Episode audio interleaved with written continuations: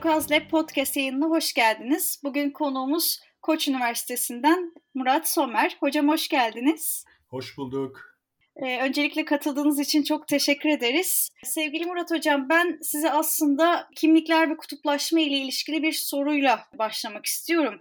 Ee, belki siz de biliyorsunuzdur, sizinle iletişime geçmiştik. Turkuaz Lab tarafından gerçekleştirilen Türkiye'de kutuplaşmanın boyutları araştırmasının sonuçlarına göre parti taraftarları arasındaki ilişkilere baktığımızda her parti taraftarının kendisine ait bir diğer parti taraftarı olduğu ortaya çıkıyor. Bu açıdan yani aslında her partinin e, kendisine ait bir ötekisi var da diyebiliriz. Bu tabii siyasal kutuplaşmanın yalnızca tek bir parti taraftarı için geçerli olmadığını, bütün parti taraftarları arasında gözlemlendiğini e, bize söylüyor. Ve araştırmaya baktığımız zaman bizim sonuçlarımızda Türkiye'de kimlikler ve parti taraftarları arasında bir örtüşmenin de olduğunu gösteriyor. Bunu tabii üretilen söylemlerle beraber ve tabii ki de farklı faktörlerle de düşünebiliriz. Bu açılardan bakıldığında size aslında şöyle sormak istiyorum. Kutuplaşma ve kimliklerin yeniden üretilmesi ya da kimlik siyaseti partiler için farklılık gösterse de en baskın politika yapma şekli e, olabilir mi? Siz bunu nasıl değerlendiriyorsunuz? Ben her zaman öyle olduğunu düşünmüyorum aslında. E, siyasal partiler e, farklı stratejilerde uygulamaya çalışıyorlar zaman zaman. E, özellikle e, muhalefet partilerinin son yıllarda e, uygulamaya çalıştığı, e, çizmeye çalıştığı değişik e, yolu ya da yapmaya, e, oluşturmaya çalıştığı yeni siyaseti e, ben e, çok önemli e, buluyorum. Ama öte yandan bu kutuplaşma e, dediğimiz fenomen bir kere bir ülkede gerçekleşince e, hatta işte benim kendi araştırmalarımda tanımladığım şekliyle bir denge noktası haline gelirse işte bir tür kötücül kutuplaşma dediğimiz olay e, gelişip de bir e, denge noktası haline gelirse e, bundan çıkmak da o kadar kolay olmuyor. Yani siyasal e, partilerin de e, burada bayağı hem e, siyasal irade e, hem de yaratıcılık e, göstermeleri gerekiyor. Yani her zaman siyasal partiler bu kutuplaştırıcı siyaseti, kimlik siyasetini uyguluyorlar demek e, biraz haksızlık olur. Pek de doğru olduğunu düşünmüyorum. Bir de bu diğeri olma konusunu biraz açmakta fayda var. Siz de eminim katılırsınız. Bir farklılığın olması kutuplaşmayla aynı şey değil. Farklı olmak, kutuplaşmış olmak anlamına gelmiyor.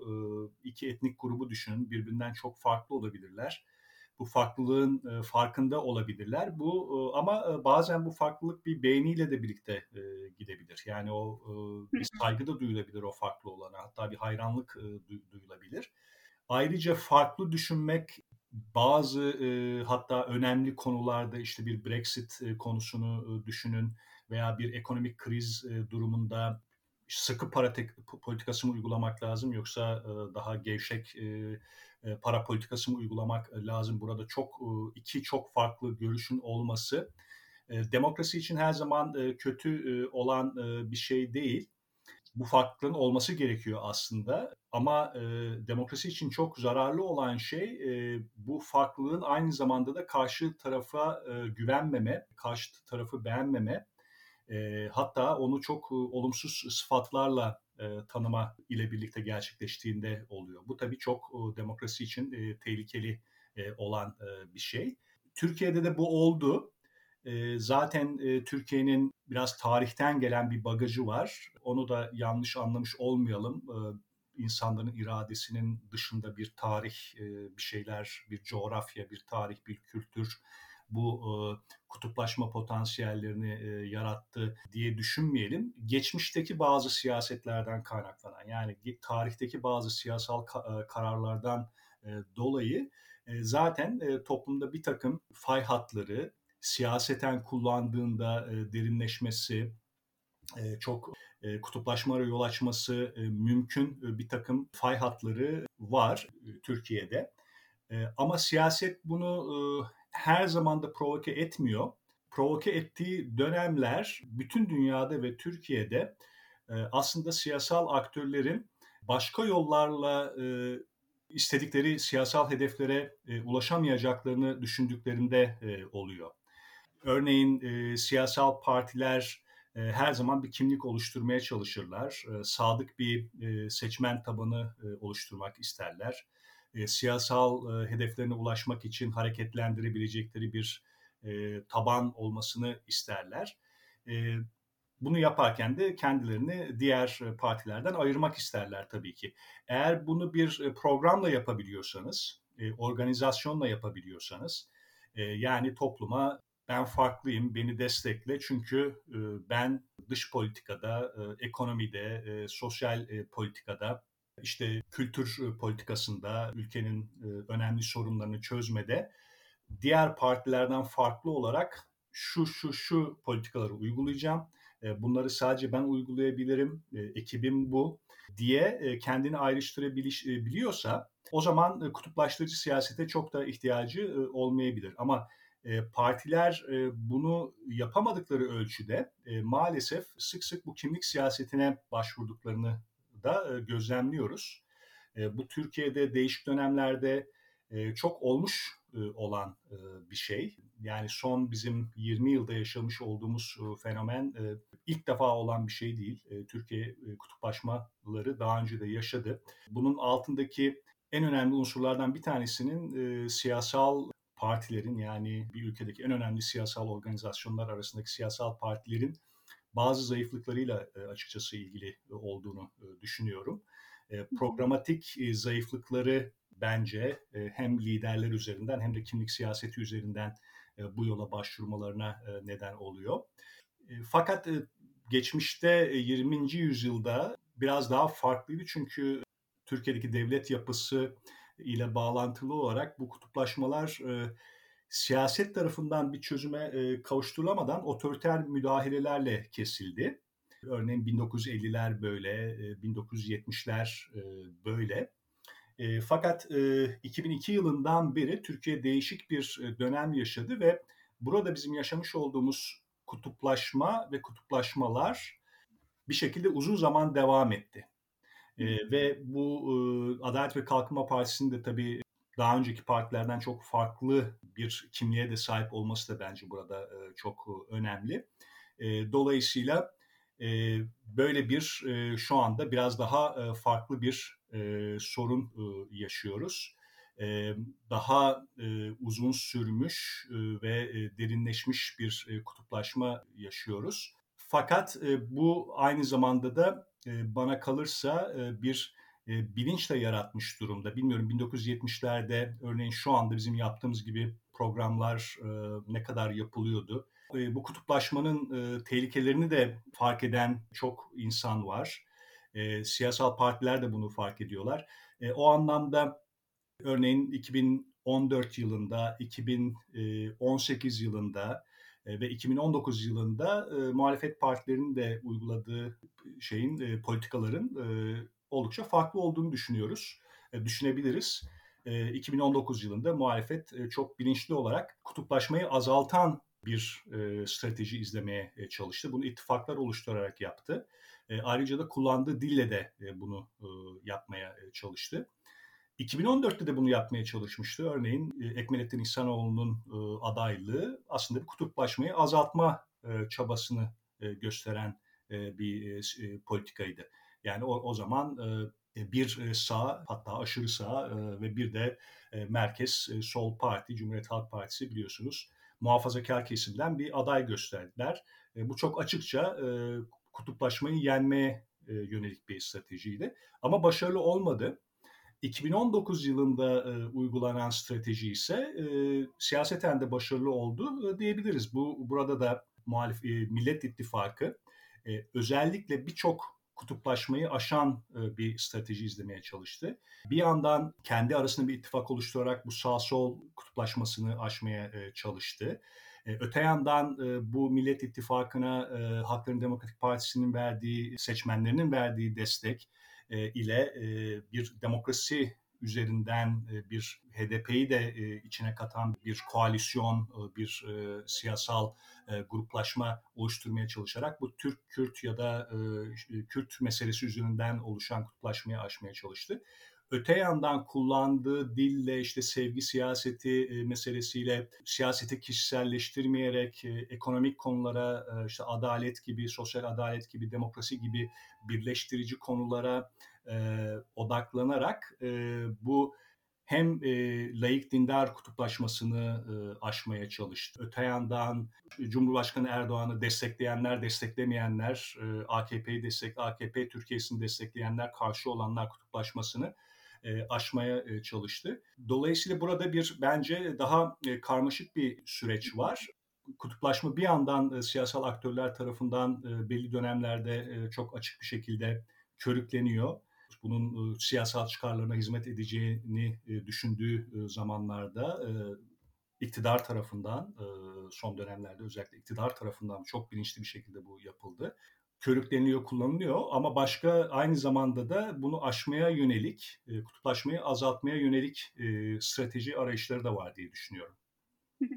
Siz son 20 yılı ve daha önceki geçmiş yılları değerlendirirken önemli noktalardan ve farklılıklardan bahsettiniz. Farklı zamanlarda aktör ve partiler aracılığıyla bu anlamda hem stratejiler anlamında da değişimler e, gözlüyoruz aslında. Türkiye'deki toplumsal e, ve siyasal ayrılıklardan bahsettiğimiz zaman zaman zaman daha doğrusu duygusal kutuplaşmanın arttığını da görüyoruz. Yani farklı grupların veya farklı siyasi parti taraftarlarının birlikte ortak bir yaşam arzusu duymamaları, e, siyasal hoşgörüsüzlüğün artması, burada belki şöyle örneklendirebiliriz.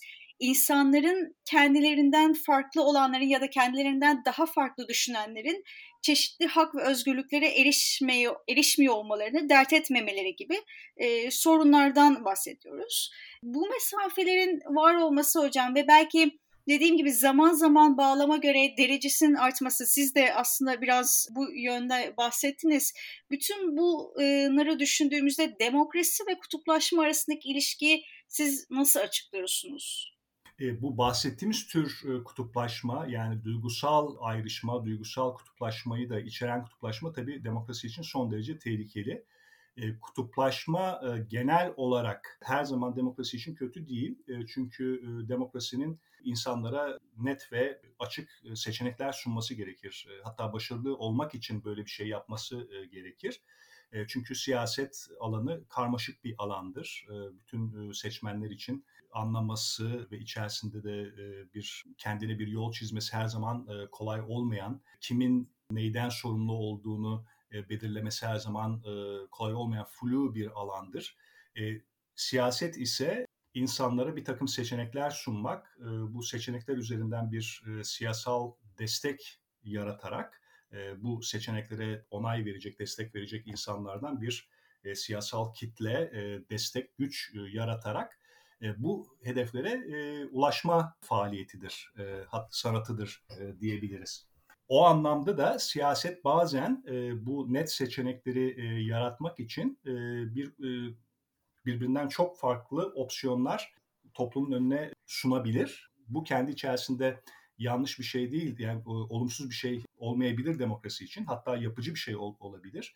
Çünkü bazen e, demokrasinin e, halk desteğini sürdürebilmesi için, e, başarılı olabilmesi için temel bazı sorunlara çözüm bulması lazım. Temel dönüşümler e, gerçekleştirebilmesi lazım e, yönetemeyen bir demokrasi uzun vadede meşruiyetini de kaybedebilir, halk desteğini kaybedebilir. O yüzden bu e, köklü dönüşümleri yapabilmek için, köklü sorunlara çözüm bulabilmek için de bazen bu kutuplaşma gerekebilir. Ama e, bu e, işte kötücül kutuplaşma olarak e, benim çalıştığım, benim kendi çalışmalarımda kullandığım e, duygusal kutuplaşmayı da içeren e, bize karşılık onlar şeklinde bir ayrışmayı yani farklılığa böyle bir anlam yüklenmesi, farklı olana e, biz ve onlar türünden bir anlam e, yüklenmesi ve o farklı olanla değişik alanlardaki ortaklıkların öneminin kaybolması. E, yani tek bir farklılık üzerinden bu farklı olanların ayrı bir grup, bize karşı bir grup olarak değerlendirilmesi kendi çıkarlarımızla onların çıkarlarının birbirinin zıttı olarak görmeye başlaması demokrasi için çok tehlikeli. çünkü bu bir defa bu gruplar arasındaki temel e, güven duygusunu ortadan kaldırıyor. E, aslında demokrasinin işleyebilmesi için bu temel anlamda bir güven gerekiyor. Demokrasi bir güven üzerine kuruludur. E, çünkü aslında biz seçimler yoluyla kendimizden çok farklı olan gruplara e, zaman zaman bu devlet dediğimiz işte zor kullanma gücüne sahip olan, gerektiğinde sizi savaşa yollayabilecek, sizden vergi alan, en temel hak ve hürriyetlerinizi belirleme imkanına sahip olan bu muazzam organizasyon yönetimini seçimler yoluyla bazen hiç belki de desteklemediğimiz bir ideolojiye, gruba veriyoruz. Burada da ama şuna güveniyoruz bir sonraki seçimde de belki e, bizim desteklediğimiz parti ve ideoloji e, iktidara gelecek. Yani e, bu devlet organizasyonu yönetimini farklı bir ekibe verirken biz en temel çıkarlarımızın, en temel hak ve hürriyetlerimizin tehdit altında olduğunu düşünmüyoruz. Ama e, bu bahsettiğimiz kötücül kutuplaşma olduğu zaman işte e, insanlar demokrasi içerisinde de siyaseti bir tür istisnai durum gibi görmeye başlıyorlar. Yani eğer farklı olan iktidara e, karşı grup iktidara gelirse en temel çıkarlarımız, hak ve hürriyetlerimiz tehlikeye girebilir diye düşünmeye başlıyorlar ve o zaman da demokrasiye olan destek azalıyor. Ee, bir diğer konuda e, gene demokrasi için çok e, tehlikeli olan, ilişki, bununla ilişkili olan bir e, olay. Ampirik araştırmalarda, deneysel araştırmalarda çok çıkıyor bu. Kutuplaşma derinleştikçe, kötücül kutuplaşma gerçekleştikçe insanlar hem otoriter politikaları, demokrasiye aykırı eylemleri hem de yolsuzlukları hoş görmeye daha meyilli oluyorlar. Hangi şartla? Kendi gruplarının temsilcisi olan insanlar e, yaptığı e, sürece. E, bazı deneylerde öğren, örneğin insanlara bir e, yolsuzluk örneği e, veriliyor e, ve bunun hakkında ne düşündüğü e, soruluyor. Eğer e, kendi destekledikleri parti e, bunu yapmışsa e, farklı bir tepki veriyorlar. E, karşı tarafın partisi yapmışsa e, farklı bir tepki yapıyorlar. Bu hem muhalefeti destekleyenler için geçerli hem iktidarı destekleyenler için geçerli. Yani kutuplaşma derinleştikçe hem o dönem iktidarda olan e, partiyi destekleyen e, seçmenler iktidarın yolsuzluklarını, otoriter uygulamalarını hoş görüyorlar, görmüyorlar ya da bazen açıkça e, destekliyorlar. Hem de muhalefet partisini destekleyenler e, bu, e, iktidarın politikalarına karşı muhalefetin de demokrasiye aykırı tepkilerini, e, otoriter e, eylemlerini meşru e, görmeye e, başlayabiliyorlar. E, zaten e, Turkuaz araştırmasının e, daki de en çarpıcı sonuçlardan bir tanesi buydu değil mi? Özellikle hak özgürlükler konusunda ötekinin bizim sahip olduğumuz e, hak ve özgürlüklere e, sahip olmaması gerektiğini düşünmeye başlaması insanların. Bu tabii hiç kuşkusuz e, demokrasi için çok tehlikeli sizin son bahsetmiş olduğunuz konularla ilişkili olan güncel bir e, tartışmayla da belki devam edebiliriz. Sizin de bildiğiniz gibi yapılan anayasa değişiklikleriyle parti kapatılma zorlaştırılmıştı. Ancak e, son bir süredir e, bu tür tartışmalar yeniden gündeme gelmeye başladı. Daha önce belki de rastlamadığımız bir şekilde partiler oy veren kitleler de e, bu tartışmaların e, ışığında söylemde görünür olmaya başladı. Daha hedefte olmaya başladı. Bu açıdan baktığınızda biz nasıl bir toplumsal ya da siyasal risk ile karşı karşıyayız? Biz şu anda genel olarak zaten Türkiye'deki en önemli meselenin ben bir demokrasi, e, otokrasi kırılması e, olduğunu düşünüyorum. Yani Türkiye e, çok açık bir şekilde otokratik bir rejimin yönetim biçiminin konsolide olması te- tehlikesiyle karşı karşıya. Dolayısıyla buradaki bir de, bir demokrasi isteyenler, hukuk devleti isteyenler ile bir tür otoriter rejimi bilerek ya da istemeye bilerek ya da bilmeyerek destekleyenler arasındaki ayrımın diğer bütün ayrımların önüne geçmiş olduğu kanaatindeyim. Siyaseti de aslında belirlemesi gereken en temel kırılma bence bu. Çünkü evet Türkiye'de birçok başka sorun da var. Fakat bütün bu sorunların çözülebilmesi için öncelikle bu konulardaki farklı fikirlerin, hak arayışlarının asgari demokratik bir ortamda ifade edilebilmesi lazım. Temsil edilebilmesi lazım, ifade edilebilmesi lazım. Ancak o zaman işte Kürt sorunundan işte terör sorununa, kadınların sorunlarına, gençlerin sorunlarına, ekonomik adalet sorununa, Alevi meselesine bütün bu sorunları elbette tartışmak gerekiyor. Bunlar siyasetin meselesi olacak ve burada ayrı fikirlerin olması da yanlış bir şey değil farklılıklar bu anlamda tehdit değil ama öncelikle onların bir hukuk devleti altında, bir demokratik düzen içerisinde kendilerini ifade edebilmeleri lazım ki çözülebilsinler. Ancak biz e, Türkiye'de zaten e, gerçek anlamda bir hukuk devletini oturtamamıştık. Türkiye'de aksak bir demokrasi vardı. E, fakat e, bu bütün Cumhuriyet dönemi boyunca da bütün bu başarısızlıklara rağmen inşa edilebilmiş olan aksak demokrasimizin de e, bu kadar küçümsemeyelim değer bilmezlik etmeyelim. Aynı zamanda da işte özgür ve adil seçimler yoluyla Türkiye'de iktidarların belirlenmesi, birçok hak ve özgürlükler konusunda en azından normatif bir, anayasal bir bilinç olması, bunlar tam olarak uygulanaması bile bu anlamda Türkiye'de ağır aksak yürüyen bir demokratik sistem oldu. Şimdi bu sistemin son yıllarda aslında ortadan kalktığını görüyoruz ve bunun yerleşmesi tehlikesiyle karşı karşıya ve bu otoriter rejim gelişmesi de kutuplaşma ile ilgili olarak toplumun belli bir kesiminden destek bulabiliyor. Çünkü eğer böyle otoriter uygulamalar olmazsa, böyle otoriter bir yönetim olmazsa en temel e, bazı çıkarlarının e, tehdit altında olduğuna düşünen e, ya da böyle düşünmesi sağlanan siyasal olarak böyle düşünmesi sağlanan bir, bir kesim var. E, tabii bu tehlike, Türkiye için çok tehlikeli e, çünkü böyle otoriter bir e, yönetim biçimi Türkiye'nin hiçbir e, sorununa e, çözüm değil ancak bu sorunların çok daha derinleşmesine yol açabilir. Burada örneğin bir güncel konu HDP'nin kapatılması meselesi. HDP'nin kapatılması bu anlamda Türkiye'deki ne PKK sorununu ne de Kürt sorununu çözebilecek bir politika değil. Otoriter müdahaleler kısa vadede kutuplaşmayı belki hasır altı edebiliyorlar, kutuplaşmayı bastırabiliyorlar ancak çözmüyorlar.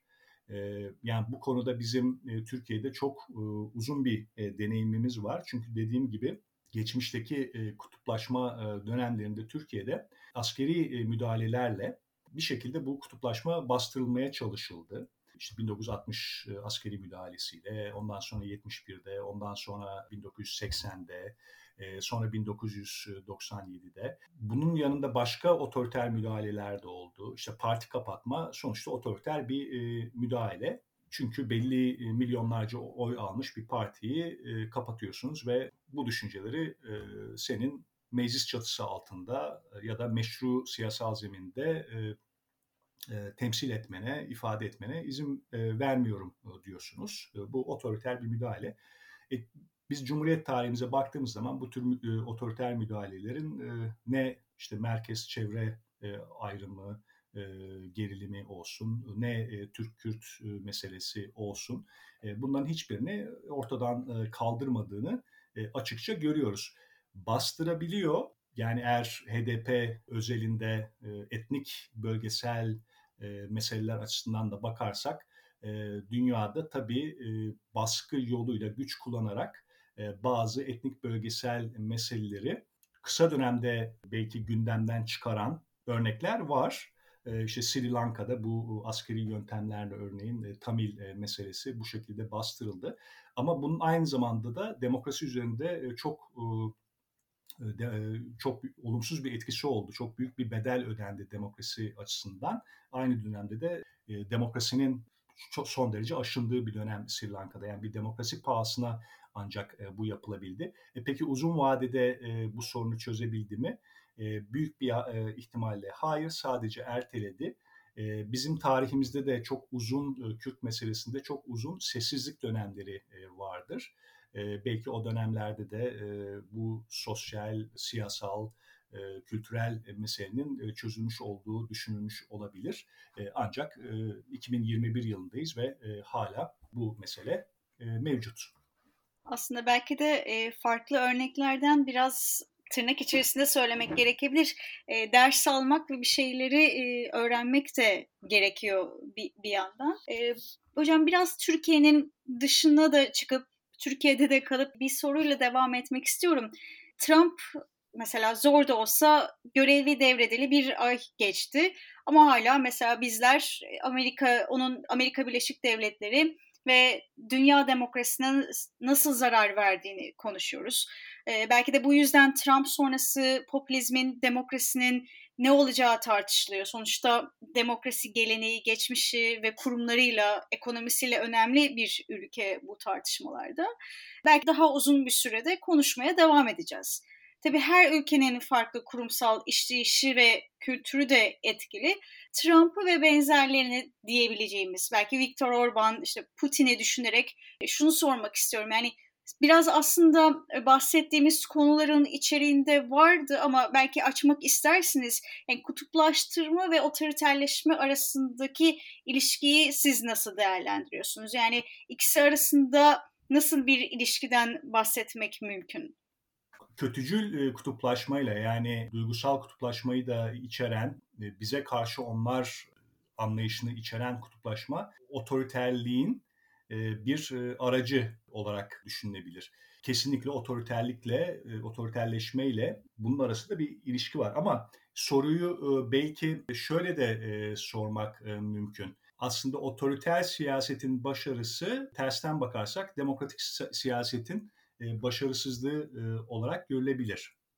E, dolayısıyla belki de bizim demokratik siyasetin belki son dönemdeki açmazları üzerinden konuya yaklaşmamız yararlı olabilir.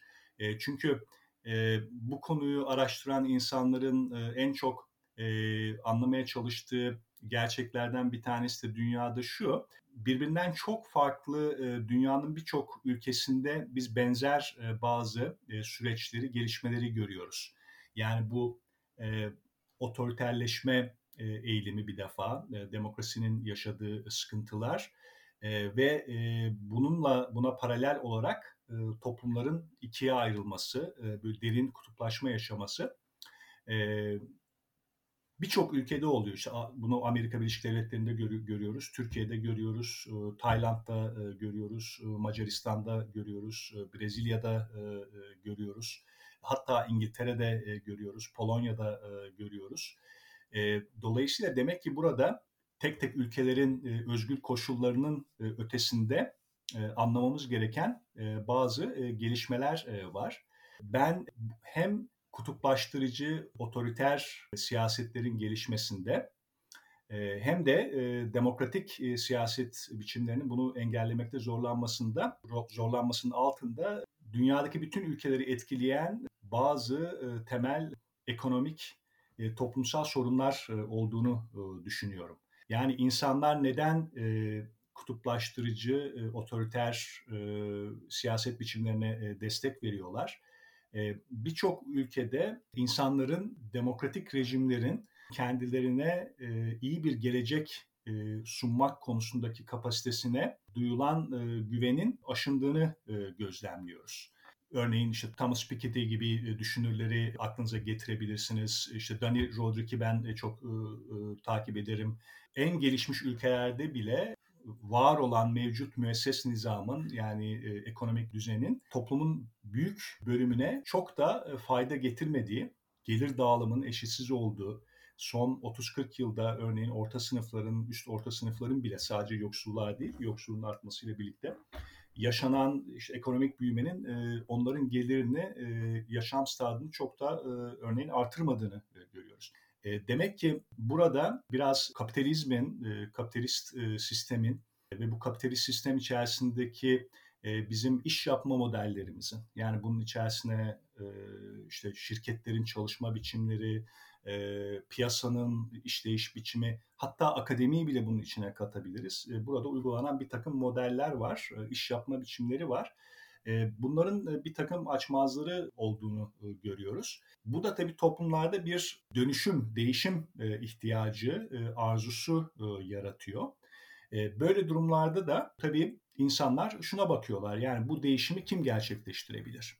Ve bugün e, Trump'ı da e, düşünseniz, işte Viktor Orban'ı da e, Macaristan'da düşünseniz veya 2002 yılında e, Adalet ve Kalkınma Partisi'nin Türkiye'de iktidara e, gelişini düşünseniz ve daha sonra uzun süre bu kadar destek almaya devam etmesi, e, burada hep bir e, e, insanlarda bir yeni bir şey e, arama yani bir, bir temel dönüşüm e, eskisinden daha farklı bir e, düzen e, arayışı olduğunu e, görüyoruz. Bunu işte bazı siyasal aktörler otoriter yöntemler kullanarak ve çok da demokrasi demokratik kurumlara, demokratik kurallara uymayı umursamayarak bu değişimi gerçekleştirmeyi vaat ediyorlar. Bunu yapmaya çalışıyorlar ve toplumun önemli kesimlerinden de bu konuda destek bulabiliyorlar. Burada sormamız gereken konu demokratik e, rejimlerin e, bekasını isteyen siyasal aktörler e, bu değişim arzusuna e, neden e, yanıt e, veremiyorlar? Burada bence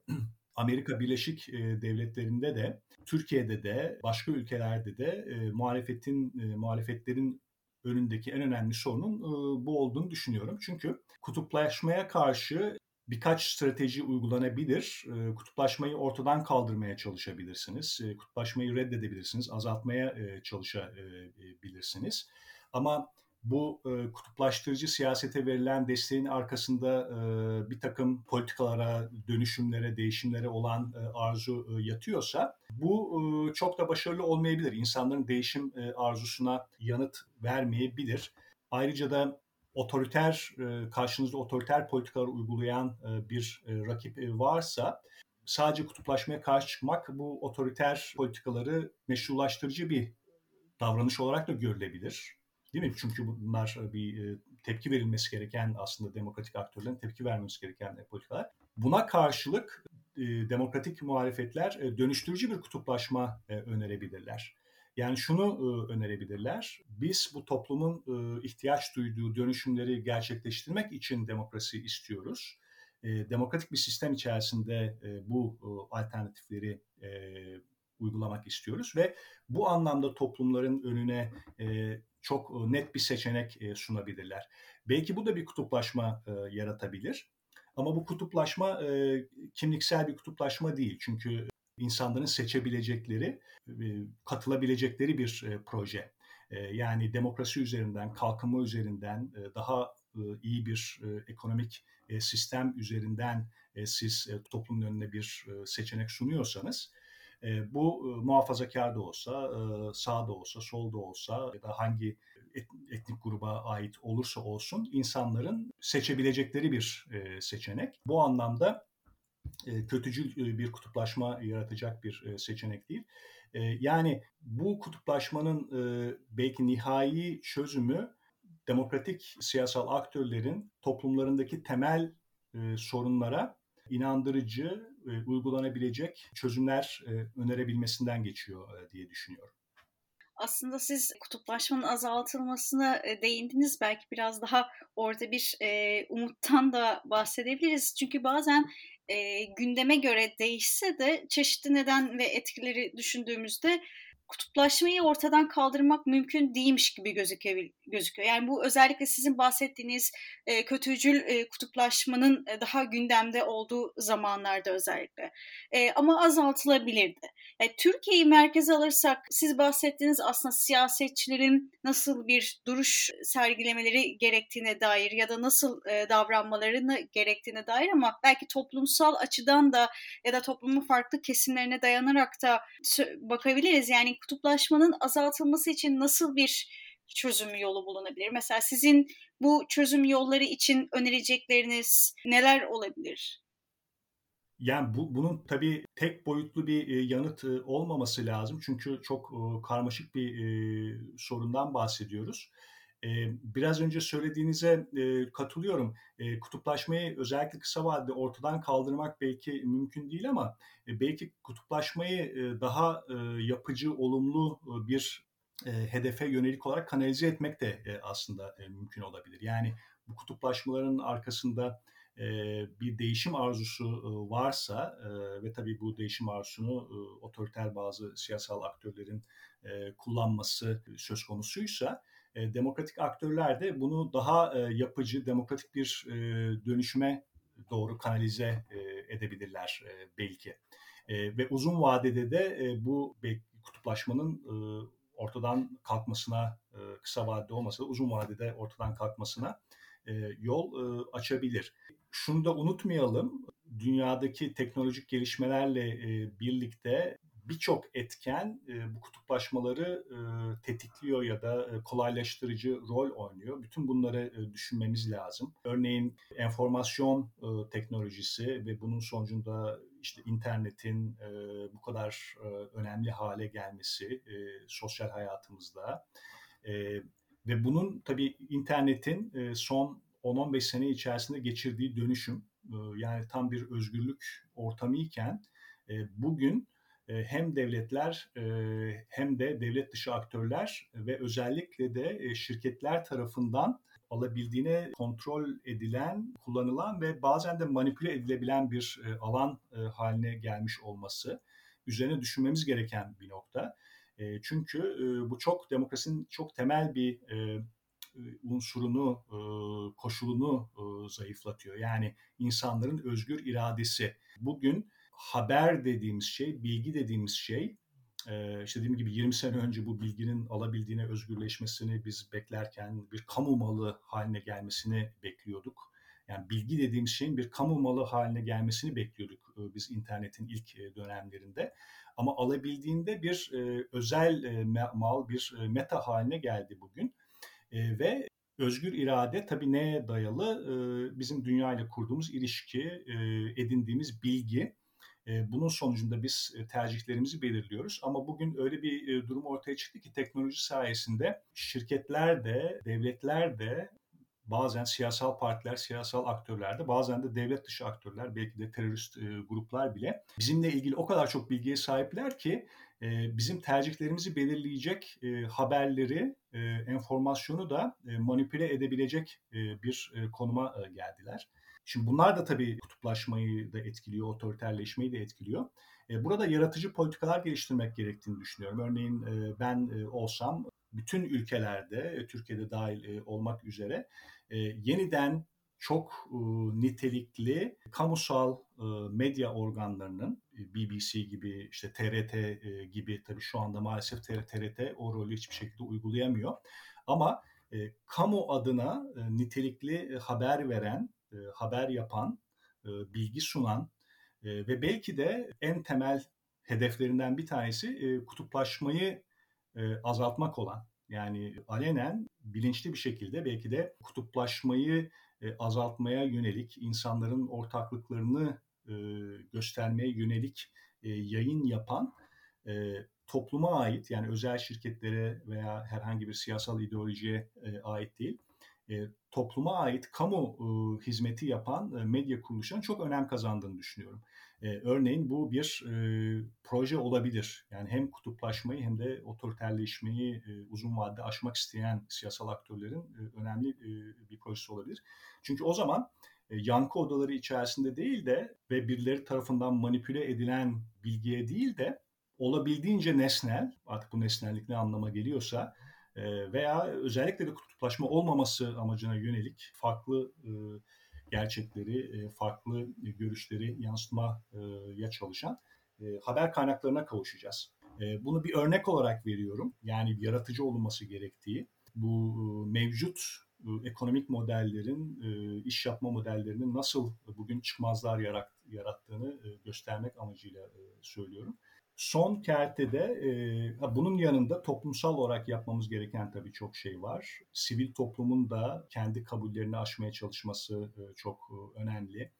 E, öteki olarak e, gördüğü gruplarla e, beraber ortak olarak bir şeyler yapmayı öğrenmesi, yapmaya çalışması, farklı olana, öteki olana kulağını açması, yüreğini açmaya çalışması, empati yapmaya çalışması Burada üniversitelere, e, sivil toplum kuruluşlarına, medya organlarına, işte ne bileyim Türkuaz gibi e, projelere, e, bütün bunlara çok büyük rol düşüyor. E, eğer e, toplum e, bir şekilde kendi iradesiyle bir şeyler, ortak olarak bir şeyler yapmaya çalışan e, insanlar topluluğuysa biz burada hep beraber düşüneceğiz. Ulaşmak, ayrışmak ve otoriterleşmek mi istiyoruz? Yoksa herkesin bir yer bulabildiği, güvenlik içerisinde adil bir toplumda mı yaşamak istiyoruz?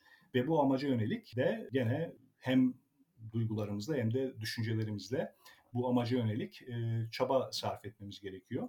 Bütün bunların ötesinde ama ben siyasal sistemin son kertede çok önemli olduğunu düşünüyorum. Çünkü bir yerde bizim bütün bu bahsettiğim şeyleri üzerine düşünebilmemizi sağlayan, bir şeyler yapabilmemizi sağlayan en güçlü temel organizasyon devlet organizasyonu ve bu devlet organizasyonu da yöneten siyaset. Dolayısıyla bu siyasal sistemin mutlaka kendi içindeki kutuplaşmayı aşarak ya da daha doğrusu şöyle söyleyeyim, siyasal sistem içerisinde demokrasi isteyen aktörlerin, çünkü herkes demokrasi istemiyor. Otoriter bir rejim isteyenler de var. Bunu bazıları açıkça söylüyor ama 21. yüzyılda otoriter aktörlerin çoğu bunu açıkça söylemiyorlar. Tam tersine demokrasi adına siyaset yaptıklarını söylüyorlar ama uygulamalarına baktığımız zaman, projelerine baktığımız zaman bunun bir e, otoriter rejim olduğunu e, görüyoruz. Dolayısıyla e, siyasal sistem içerisinde demokrasi isteyen, hukuk devleti isteyen aktörlerin e, mutlaka diğer farklılıklarını e, bir kenara bırakıp e, öncelikle demokratik bir sistemi e, inşa etmek için ittifak kurabilmeleri, yani bir araya gelebilmeleri e, gerekiyor. Bu e, birlikteliklerin başarılı olabilmesi için yani gerekli toplumsal desteği e, sağlayabilmesi için de mutlaka e, toplumun önüne e, soyut işte demokrasi, hukuk gibi e, somut bazı hedeflerin ötesinde e, toplumun e, e reel e, problem, problemlerini çözmeye yönelik e, net e, seçenekler, e, projeler e, kurması e, gerekiyor. Bu eğer e, başarılabilirse ki bu da bir tür kutuplaşmadır. E, çünkü ne diyor? Daha iyi bir gelecek için önümüzde çok fazla seçenek yok. Ya biz bize destek verin ya da onlara destek verin. E, o zaman da şöyle bir gelecek bizi bekliyor. Bir tür kutuplaşma olarak görülebilir. Ama bu olumlu, dönüştürücü anlamda bir kutuplaşma ve başarılı olduğu takdirde de her şeyden önce bütün bu uzun vadeli daha karmaşık problemleri çözmemizi mümkün kılacak asgari demokratik özgür bir ortam olmasını sağlayacak. Çünkü bu uzun vadeli problemleri işte kutuplaşmanın da bir takım çok daha uzun karmaşık uzun soluklu kaynaklarına çözüm bulmak için her şeyden önce asgari özgür bir ortamda bizim konuşabilmemiz, düşünebilmemiz, hissedebilmemiz lazım. Dolayısıyla en öncelikli mesele bu diye düşünüyorum birkaç önemli boyutu ele aldınız. İşte siyasal sistem, sivil toplum gibi ve tabii medyaya ve bilgiye de değindiniz. Çünkü bilginin üretimi, kullanımı da gerçekten önemli bence bence ve bir yandan da düşündürücü. Hatta belki de e, somut adımlar atılabilmesi için e, hızlı davranılabilecek e, alanlardan da e, biri hocam. E, ben biraz en azından umutlandım e, böyle düşününce. Uzun bir vade, e, büyük önemli değişimler ama toplumsal açıdan da bahsettiğiniz medya, sivil toplum gibi grupları da düşündüğümüzde yapılabilecek konular, adımlar var. Murat Hocam e, bizi kırmayıp zaman ayırdığınız ve bugünkü aydınlatıcı sohbetiniz için çok teşekkür ederiz. Ben teşekkür ederim. Umarım iki ders arasında e, mümkün olduğu kadar tatmin edici olmuştur. E, sağ olun davetiniz için. Çok keyifli bir sohbet oldu hocam. Tekrardan teşekkürler. Bugünkü programımız sona erdi. Yeni konuklarımız ve konularımızda devam edeceğiz. Herkese sağlıklı ve güzel günler dileriz.